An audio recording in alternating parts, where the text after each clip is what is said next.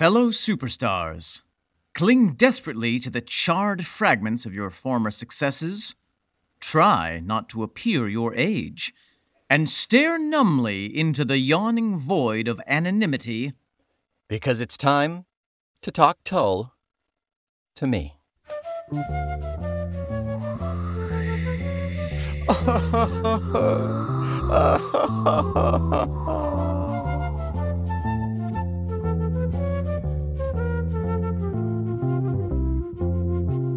I am Nick McGill. I am Omen Said, We are Feckless Momes. and this is Talk Tull to Me, a stagecoach tour around the Orpheum circuit of prog rock, where Nick and I, both tired, washed up vaudevillians, pedal our classic Tull act around the country to dwindling audiences. Every jitterbug an album, every tumbling trick a song, we work our way through our dusty old repertoire, hoping to one day hear from our agent, Ian Anderson. Is that too depressing? So, Nick, yes, Omen, how are you doing today? good. It's warm here in New York City, mm-hmm. and it's warm in my heart because I am really into the song that we are going to talk about today. But before we do that, Nick, do we have any business? We have no business at all, Omen. No business. Do we have any factoids, any any errata to cover? I I have some some ero- some errata. yes. E- erotic errata? I, I don't know my- how erotic it is, but screen name. it is a fun fact, Nick. Okay, fun fact me. So, Nick, we have talked a lot about Dee Palmer and her glorious strings. Mm-hmm. Nick, I have discovered a fact about the strings on this album that I think will be of interest both to you and to our listeners. Go on. Dee hired a string quartet, put together a string quartet for this album, Okay. and specifically chose all female string players. Hey, in in 1974, that is some some forward thinking. Well, and I think that it was an artistic choice because I, I think, and, and I feel like this comes through in the music. I think that there's a real change in energy and a real mm. contrast between the the super masculine rock and roll, the Hammond Hammond, the the Barriemore, even the even the Lancelot, and the Ian Anderson. It's all very masculine. Yes. And and there's a contrast between the, the beautiful softness and, and tenderness of the strings, and I think that the that contrast provides it a nice energy. I think I think that's a good point, and I and I I have to I have to agree in in terms of of we don't necessarily know for sure the reasoning behind it, obviously, but like I think I think that is a, a, a good theory that she wanted to to to have that kind of I don't want to say juxtaposition per se, but but that real distinct change because it, it makes it all the more potent. And nuanced, yes. Yeah. Yeah, and actually I believe when when Ian goes on tour with a string quartet, his are generally women too. I wonder if he kept with that for that reason. Maybe. Yeah. That's cool. That's very cool. Well, that is that has run the well dry in terms of factoids. Actually, you know what? I'm going to insert a factoid here since we're t- Oh, please since do. we're bringing up the song itself now. I've got a factoid about Glory Row, which we're talking about now. Oh. It's Okay. It's just kind of like a minute technical detail here, but Glory Row Never talk about minute again. Before before it was issued on the remastered version of War Child, ah, yes. the only time it was heard was it was made available in a Spanish LP edition of Aqualung mm-hmm. in 1971, but this version wasn't released until 75. And Aqualung was on was the A side. Traditionally, the B side would have been Locomotive Breath. Right. So Glory Row took the took the place of Locomotive Breath, and the apparently the logic behind getting rid of Locomotive Breath was because it was already on the Living in the Past album that came out in '72. I did read that, Nick, and I, I found that to be really fascinating. The the to think to think about the the the logistics behind when to expose a song, when and and even like locationally that this is this was a choice made for the Spanish market of a single LP. Like I know what what's the thought process behind that? It's so cool. I I, I also just imagine you know some some English Tull fan vacationing mm. on the mm. Costa Blanca mm-hmm. in Spain one summer and by chance discovering a Spanish release of Aqualung and having a you know having a listen and then discovering this totally new song yeah. which had never been heard in the UK and just freaking out. Yeah, that's that's so cool. That's so cool. The the way that you could kind of almost randomly be exposed to to new Tull content in that era of yeah. just finding a new album, a new a new physical vinyl as opposed to just doing a Google search and looking on YouTube or or, yeah, or iTunes or whatever. Very cool. I imagine our our imagined English English person coming back to England after holiday and going to the pub and saying, Oi, Mickey, you'll never guess what I discovered in Spain. It's a new Tull song. and Mickey going, Get off it. You're drunk again. I, I have a feeling those accents were inspired by your beloved giving you hell about your accents not not a half an hour ago. mm, we'll never know. So Nick, without further ado, I know you already said it, but just for the official tally, what are we listening to today? We are going to listen and talk Tull about Glory Row. Let's have a listen.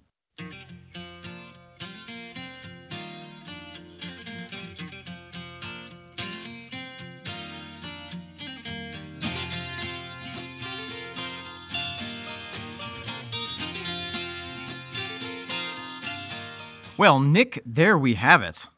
Omen, I I I remember liking this song. I don't remember I didn't remember how good this song is. Yeah. Holy Did you like this song from cow. the first time that you that you heard it? Yeah. Was it an instant hook? I think so, but I I, I, guess maybe I never listened to it on, on good enough headphones to hear all right. of the pieces and parts, but holy yeah. cow. I know the construction of it is really really rich. It's it's very it's like it's like a tapestry, Nick. It's like a richly woven tapestry. Yeah. And you know you know that that's not a throwaway compliment for me because you know how much I love tapestries. If if anyone appreciates a tapestry, it is Omen Said. I love a good tapestry. I mean, I've been saying that for years. Yeah. No joke. I genuinely love tapestries. There's some. I had the pleasure of seeing Le Dame et le Licorne series in Paris at the Musée de le Moyen Âge, and phew, some dank ass tapestries. Are you, I tell you. Are what. you making up words now? Is that what? no, that's oh, okay. those are real French things. that's the lady in the the lady in the unicorn. Le Le Musée de Fromage, uh, the tapestry. Yes, Nick. Yeah. The French Museum of Cheese that's, is where they keep the tapestries. That's what do you think they wrap the cheeses in, Omen? that's why that, that's why they taste so yeah, good. Yeah, exactly. So this let's talk musically, Nick. Yeah, that I've I've got more to talk musically than lyrically, I think. I mean, I know there's okay. I know there's a lot to unpack, but god, the the music in this. Let's start with some basics. It is mercifully in 4/4 time. Thank goodness. Thank goodness. And but they do, you know, they do do a little, a little, a little Tull trip me up, which is that they, they put, they put the emphasis often on the, the pickup to the one. Mm. So, so the it feels like the phrases are swung a little bit, even though sure. that they are, even though they are in four mm-hmm. I think those are all real things that I just said, but I believe you. It, it, it has a, it has a, it has a groovability. It kind of makes you like want to like move your hips a little bit. Yeah, it's it's it's not to the extent where it it it makes you unsettled or throws you off. No, it's a groove. Yeah. You can groove with it. Yeah. I for some reason I I did not remember the the awesome acoustic in the beginning of the song. Yeah, it's really awesome. All I really remembered was the sax part, the really funky little sax part that uh-huh. kind of lives throughout this song. It kind of reappears. But that acoustic is really nice. let's talk about the acoustic. Yeah. I do want to circle back to the sax because it's wonderful. Oh yeah, we can definitely get back to that. It'll be here. I love the construction of the guitar and the acoustic, how it's set up. It comes in with that first, just so skillful Ian acoustic, and then it layers on another acoustic guitar, which could be Ian on a different track or could be Martin playing the acoustic because we don't hear any electric on this song. Yes, we do later. After this after this intro, I I hear some uh, electric, I think. I was incorrect. There's like a slide there's a slide action going on. Oh, yes, mm-hmm. yes, yes, yes, yes, yes. Would you be the star of ages, the light your way at night? And then we have the bass dropping in. really good bass. I it's ev- Really exciting. Every time we get the opportunity to hear Jeffrey Hammond's bass a little more in the forefront, I'm I'm always always pleased by it. Always so good It- his bass. It's delightful. Yeah. It's delightful. Mm-hmm. Rise up, all you fine young ladies, and take arms for the show. And then we have the first verse, and then oh, there's there's when we- there's some fun cowbell in there too. Oh yes, let's talk about the cowbell. Just really quick, Barriemore gets a little cowbell in there. It comes back later on in between, but it's really only maybe six or eight hits, and then it jumps into the lyrics and it stops for that. But it's in there. It's in there. It's fun.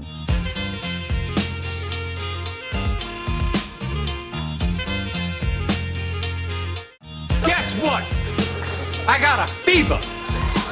And the only prescription is more cowbell. This song is deceptively simple. I mean, it it, it presents as being a simple construction musically, mm-hmm. but it is chock full of so many tasty treats musically. It's it's super. It's I mean the tapestry thing, as tongue in cheek as as we are sometimes about it, like it's so interwoven, and there are so many pieces that you can look at it on that greater scale and see this beautiful work of art. But uh, if you get in close When enough, you zoom in, yeah. yeah, it's oh man, I love the instrumentation on this song. So let's talk about some of the fun things. There's the cowbell, like you said. Cowbell, there's squeeze box, some killer accordion in There's this. some wonderful, wonderful squeeze box. yeah.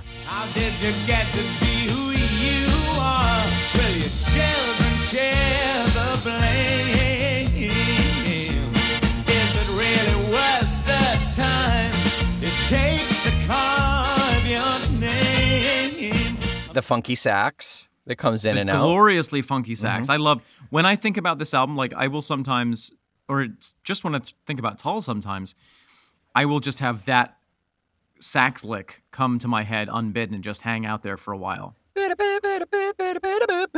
That one. yeah.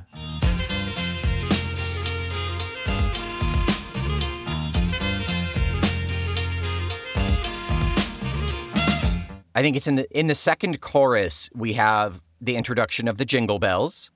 I was going to talk about the Mm-hmm. Jingle Bells. I'm glad you brought that up.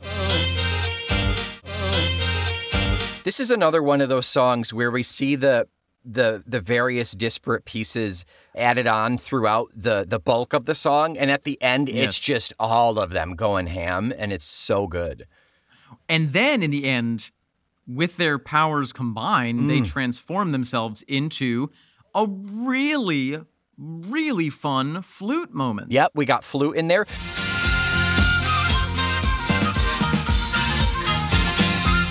There's also, did you hear that mandolin in there too? At the right after the second Yes. chorus. Mm. Dum da da dum. Yeah, some. Yeah, good. Yep, good. What is that? It's tr- Tremolo. Tremolo. Thank you.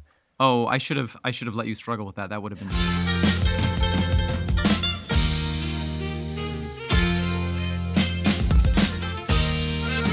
There are no strings in this song.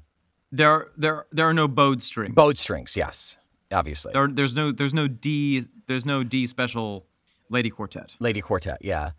But at the end, that build up, once we're done with the the bulk of the lyrics and we get kind of the bridge of cacophony before it goes into the the singing of the the verse one more time, kind of a re, Yeah. a reprise of the chorus rather.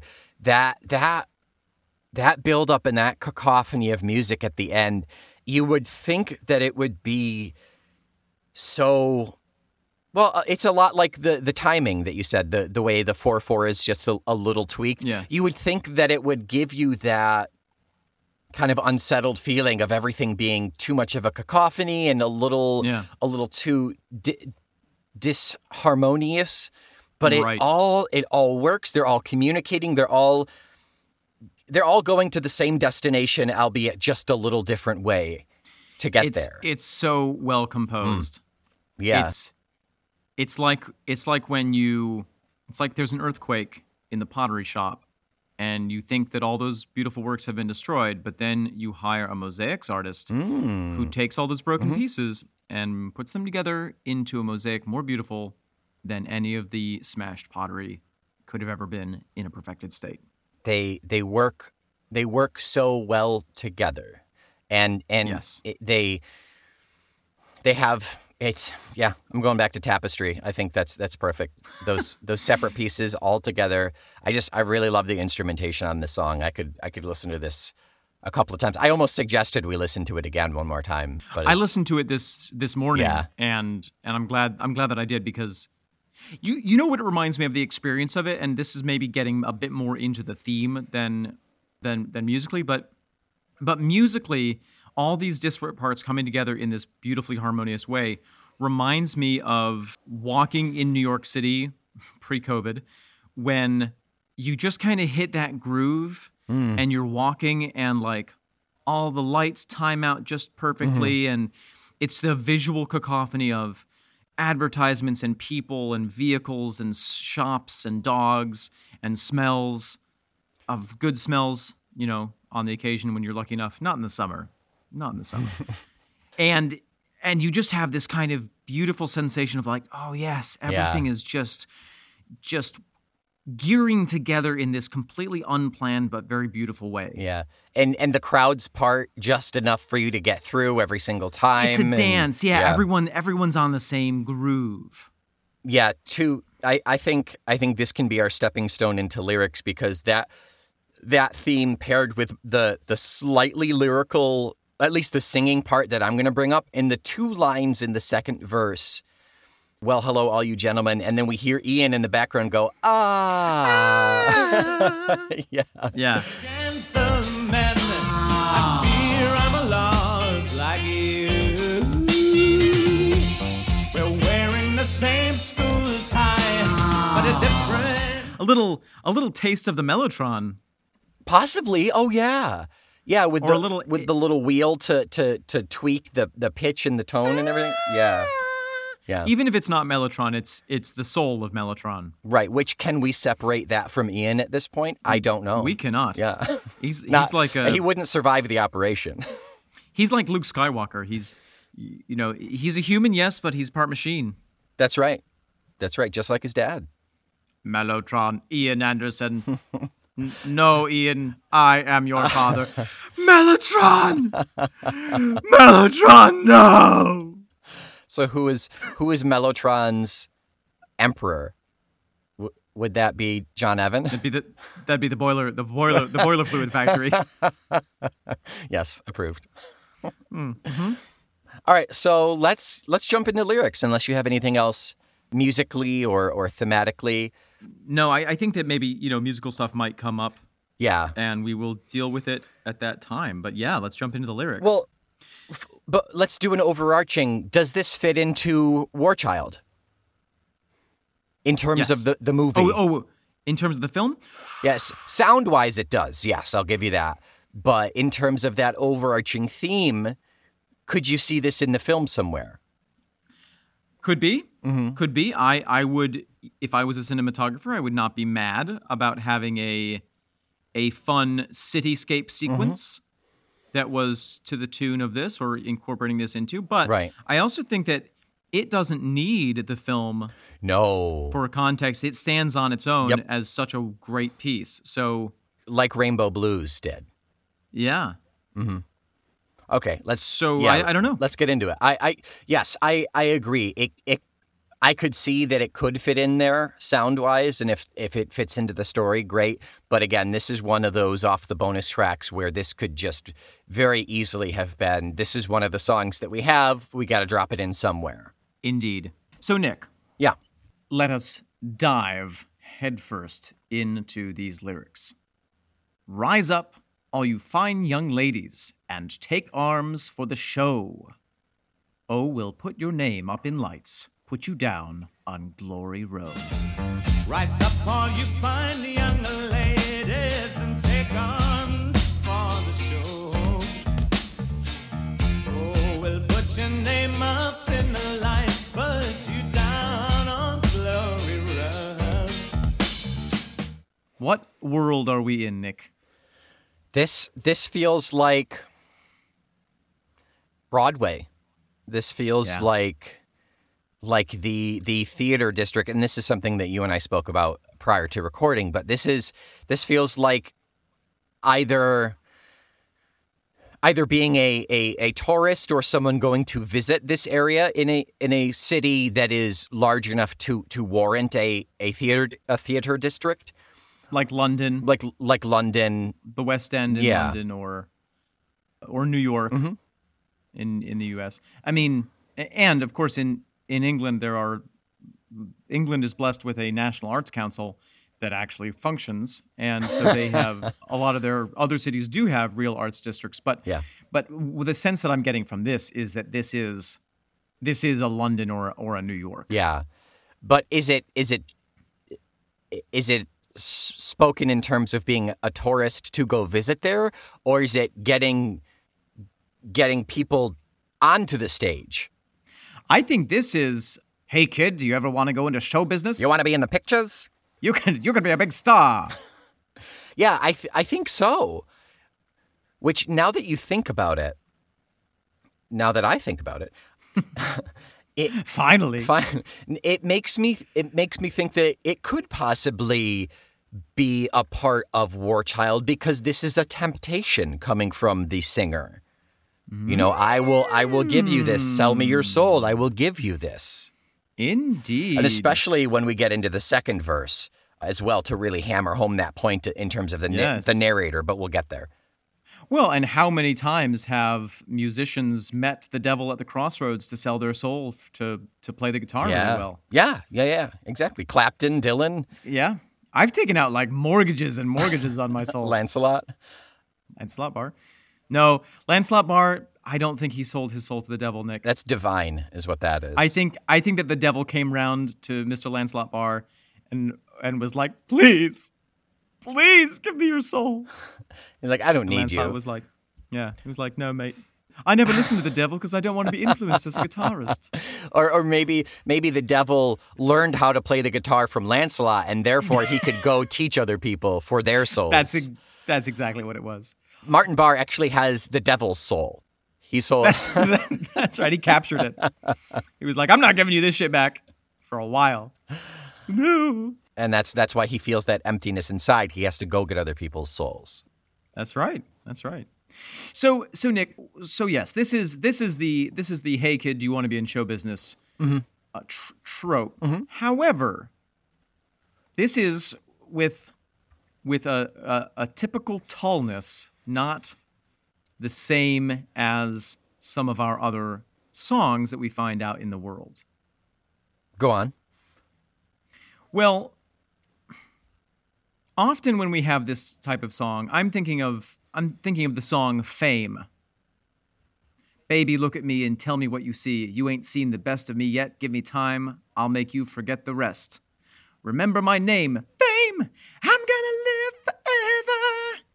I'm gonna learn how to fly high. So that I feel it coming together. People will see me and cry fame.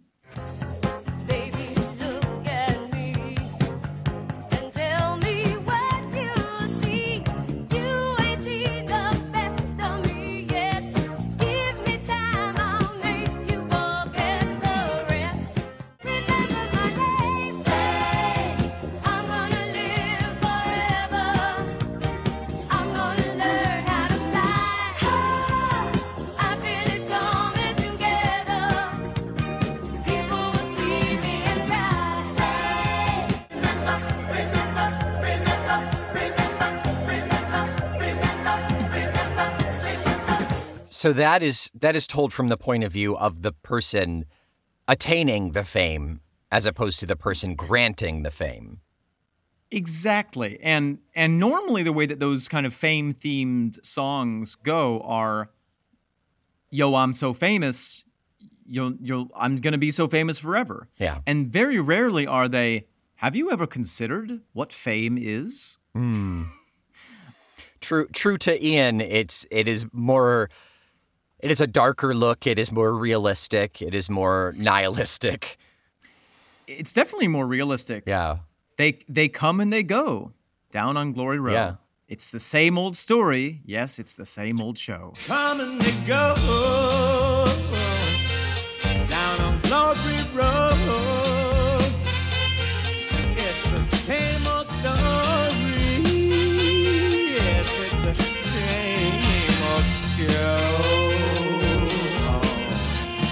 Yeah, not only do, has have have movie stars and vaudeville stars risen and fallen in terms of popularity and and and skill and talent, etc. But it's it's also there are no new ideas. We're just repeating the same product as well. Exactly. And and it's the cycle which is the same. We've got a hot young star. You've never seen anything Mm-hmm. like this before. Here they are. Oh, well, actually here comes an even hotter, oh, even younger star. a month and, then- a half later. Yeah, Right. Or, you know, if it's a month and a half later, if it's a decade later, sure. inevitably everyone goes out of style. Everyone's light fades. There's a brilliant film by Charlie Chaplin called Limelight, hmm. from the phrase "in the limelight," you know, in the public attention, where he plays a a, a washed up clown, essentially, who Yeah. had been the greatest clown in the world, and now is an alcoholic and mm-hmm. pretty much living in poverty. And he has kind of re- of a resurgence of his career due to his attachment to a young ballerina. Oh, there's coming back to the ballerina mm, theme, Nick. there it You can never escape the ballerinas. Yep. And of course, it all collapses out from under him and he dies at the very end, just when he's had this tiny little resurgence. And it's a very poignant look at the reality of what it is to be a performer. Yeah. Yeah, it's it is yeah, it's it's it's a little refresh and as dark as it is when you think about it like this, it's also really refreshing to see to see people acknowledge that, you know? Yes. Because because in a sense it's it's also a- an instance of even though he's not outright saying it, it's Ian acknowledging like, "Hey, I could I could be done in a year." Like I acknowledge th- this is this is a result of celebrity kind of thing. Well, and in the context of having had massive success with Aqualung, Mm-hmm. massive success with Thick as a Brick, and then getting panned Yeah. with his previous album, I think there is a sense of, you know, even though that at this time they were still, in terms of a touring act, on the ascendancy in, in the U.S., I think that whether whether or not they were aware of their own slame fi- their own slame fipping, their own fame mm, slipping, There it is. they were they were entering a period in which their popularity did recline, did decline. Ooh, Ni- Nick, Omen. words words are hard, and and we do have in the second verse. Well, hello, all you gentlemen. I fear I'm a lot like you. Well, hello, all you gentlemen. I fear I'm a lot like you. Yeah. But but before before we go any further, I just want to do a little a little etymology of limelight because Oh, just please do. just because Nick, I love you et- know, etymology is my jam. You know, there's only one thing that I love more than tapestries. is it etymology? It's etymology. I didn't know that. I love oh mm, etymology. If you could tell me days, the etymology of the word tapestry, I would. Don't do it. Don't you dare. I, I will need to change my life and my pants. So limelight, it's a type of stage lighting originally, Right. That was used in theaters and music halls. It's an, atten- an, an intense illumination that's created by an oxyhydrogen flame that's directed at a cylinder of quicklime, calcium oxide.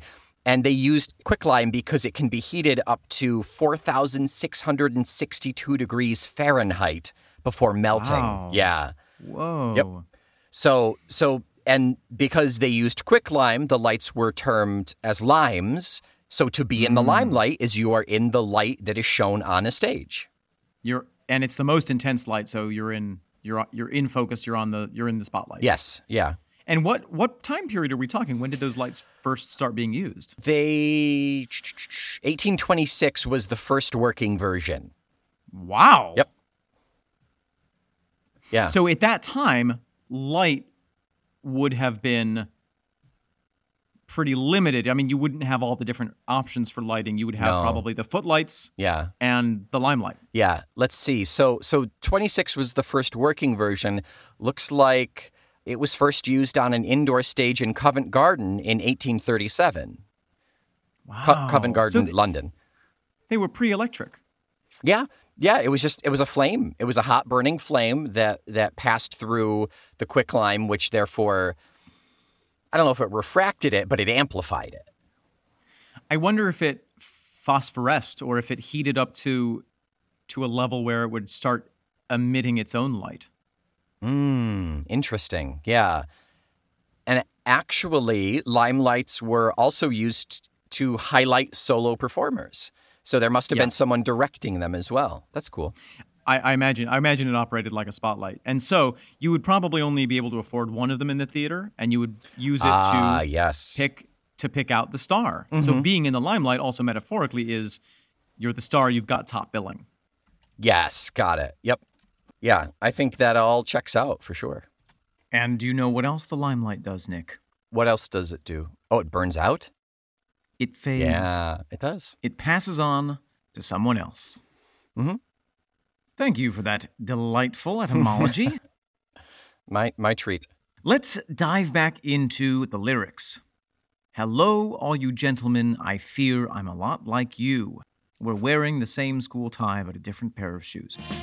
Well, hello, all you gentlemen. Ah. I fear I'm a lot like you. We're wearing the same school tie, but a ah. different pair of shoes. What do you make of that? Hmm. That little sartorial clothing reference there. I think everybody has to wear the same uniform. It all comes from the same place. It's all the same design. It's all it's all to to match. However, maybe there is a, a, an instance where you didn't all have the same shoes. You just had to have a black pair of shoes. Sure. So the wealthier people could afford really nice, fancy black shoes, whereas the the mm. lower classes had like the the bottom of the barrel black dress shoe. right? Yeah, that that's my guess. So is it is it a comment on origin?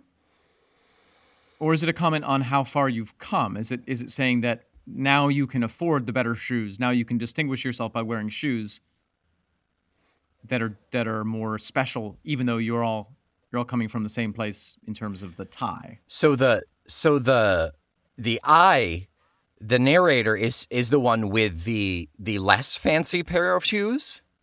You're saying?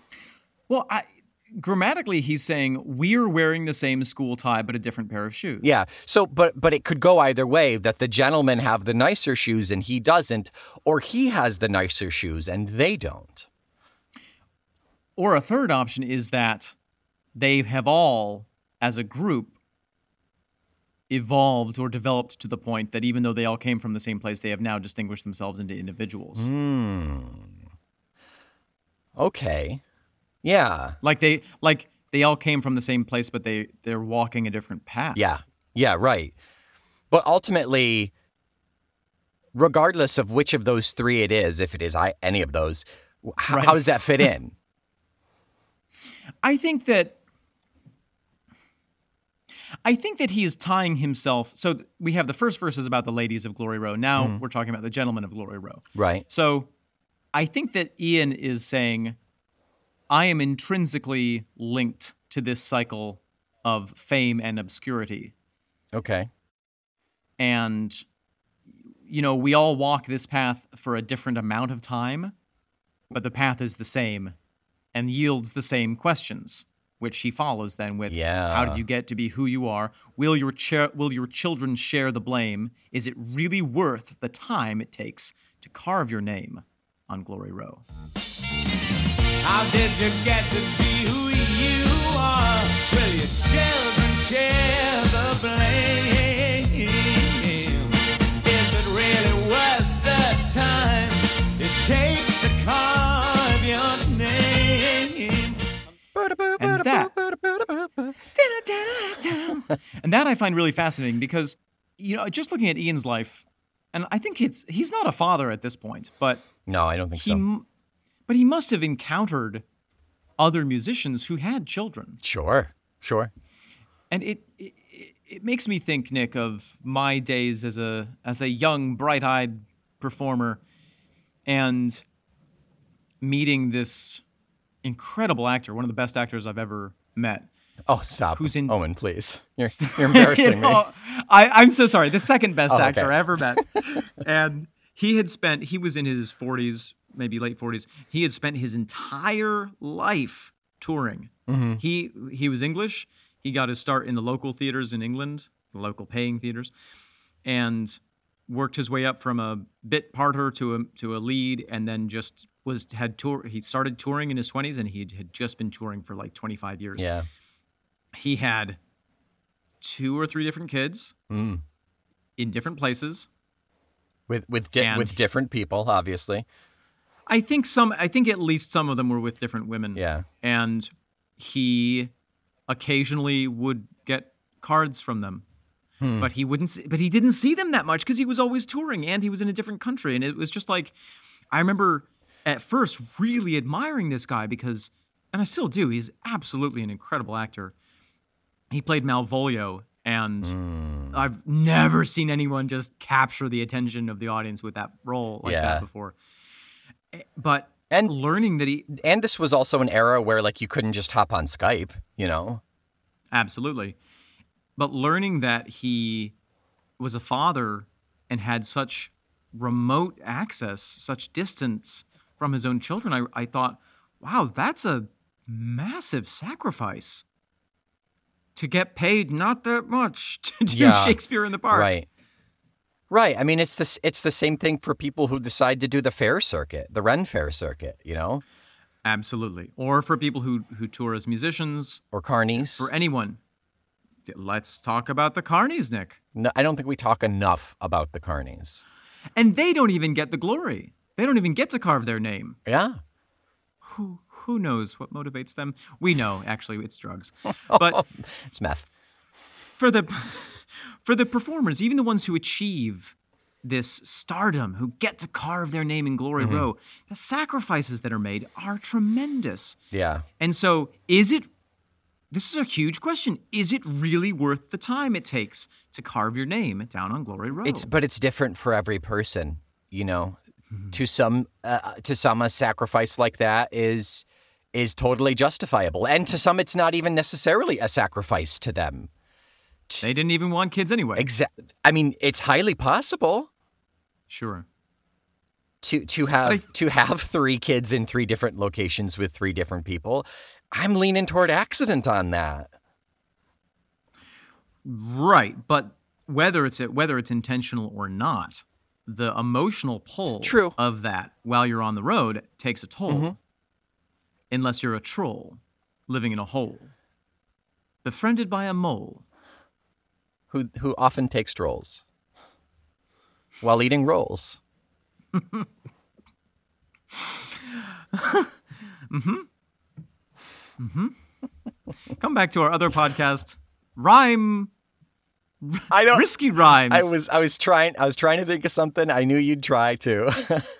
but you you are you jump off feet first without looking down. I wait. accurate. That's right. That's right. That's why we make a good pair. That's right. That's right cuz I'm I'm holding the rope.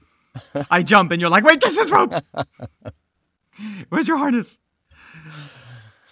So Nick, and and at the risk of speaking about my personal feelings on this matter, I'm going to speak about my personal feelings on this matter.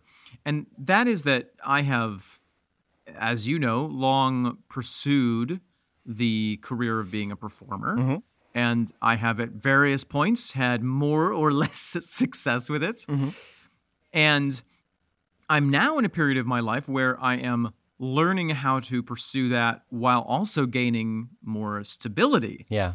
And and what I'm realizing is that at this period in my life, I don't want to pursue you know, trying to be a performer full time because it's a stupid existence in my opinion for me because you can't have any reliable schedule, you can't have a family, you Yeah. can't have normal relationships, you can't get your hair cut in the same place, you know? Yeah. You can't you can't set roots. You can't set roots You are a potted plant with no pot. with no pot. You're a plant. Just a plant. You're tumbleweed. Ooh, you're a tumbleweed. Oh, there it is. Finally got back to that classic metaphor. Uh, and as they say, a tumbleweed grows no moss. That's yep. I, I guess the point here, Nick, is that I think that this song is a beautiful and complex representation of the difficult issue which performers, one of the difficult issues that professional performers face in their careers. Sure. Sure, yeah. Absolutely. It's and and you can you can I think I think there's enough vagary here that you can kind of interpret how Ian's trying to present it. Yes. and and maybe that is and most likely that's totally intentional. It's a lot like it's a lot like the guy who who decides to to sacrifice things to to go on tour.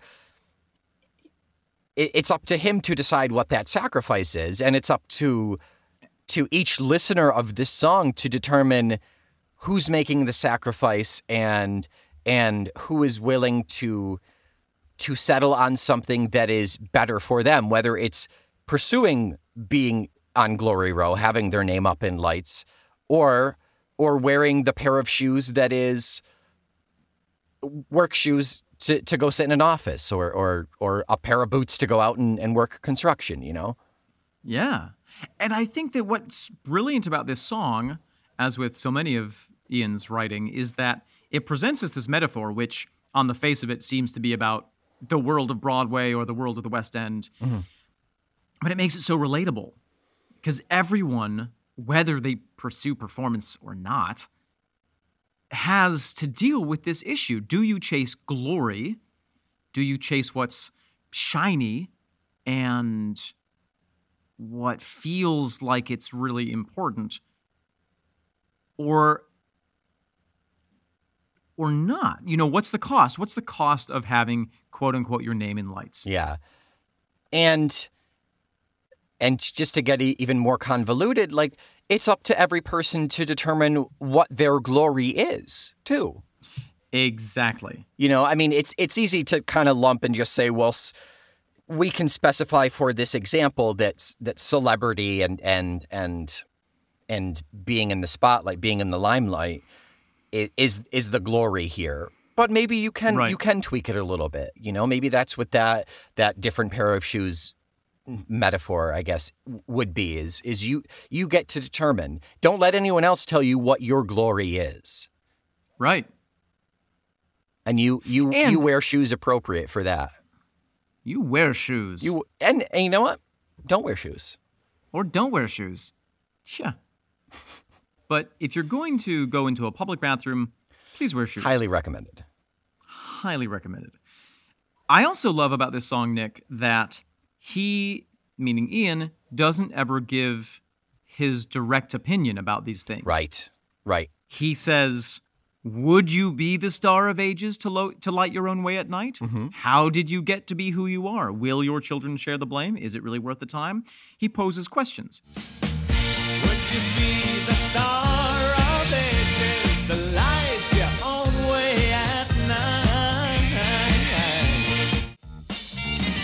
How did you get to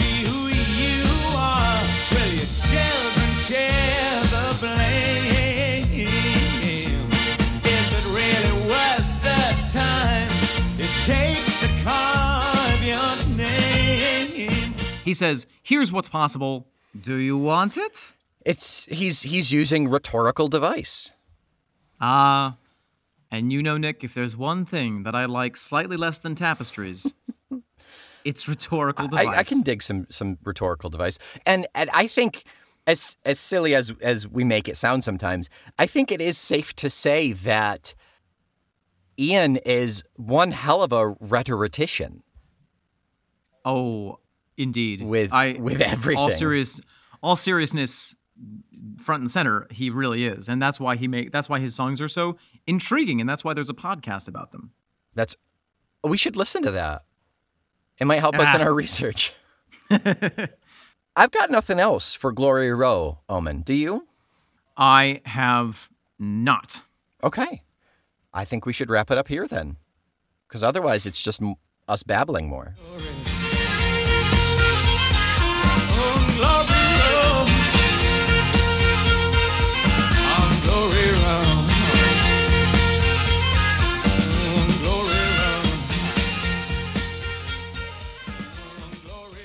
Nick, what are we listening to next week? Next week, we have a bit of a heavier number. We have Saturation. Ooh. Yeah. Oh, a little, a one that's less easy to to define, perhaps. Yeah. But I, n- no doubt we will bumble through that as well. I'm sure we will, unless someone stops us. Please, for the love of God, stop us. Somebody stop us. We have this podcast, but at what cost? well, until next week, dear listeners, if you want to write your name up in bright stars, you can do so by sending us a five star rating of our podcast. You can write your name in the history of positive reviews by attaching your name to the fame machine that is Talk to Me in a review on iTunes, not Spotify, but some of the other ones. Or just send us an email. Help, help us attain placement upon Glory Row with those reviews and those five star ratings. Some things fade, Nick, but Talk Tull to Me will be on the internet forever. Yes, we've done this to ourselves. Until next week, I am Nick McGill. I am Omen Sade. Say, say, say. We are Feckless Momes. And this is Talk Tull to Me. Me, Tull me, to me. Tull to me.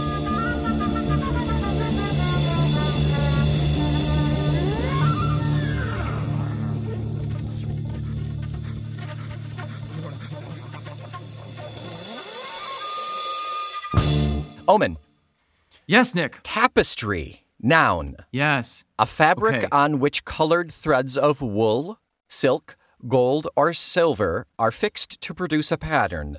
Late 14th century, tapestry, from Old French tapisserie, which means mm-hmm. tapestry from the 14th century, Right. from tapisser, to cover with heavy fabric, Oh, yes. from tapis, heavy fabric or carpet, from Oh, yeah. tapis, carpet or floor covering from the 12th ah. century, from from the vulgar Latin tapetium, from Byzantine Greek tapetion, from classical Greek diminutive of tapes, the genitive of tapetos, which Wow. is heavy fabric, carpet or rug, So heavy. which comes from an Iranian source compared to the Persian taftan of to turn ah. or twist, which Wow. is from the Proto Indo European temp to stretch. Huh? The first figurative use was recorded in the 1580s.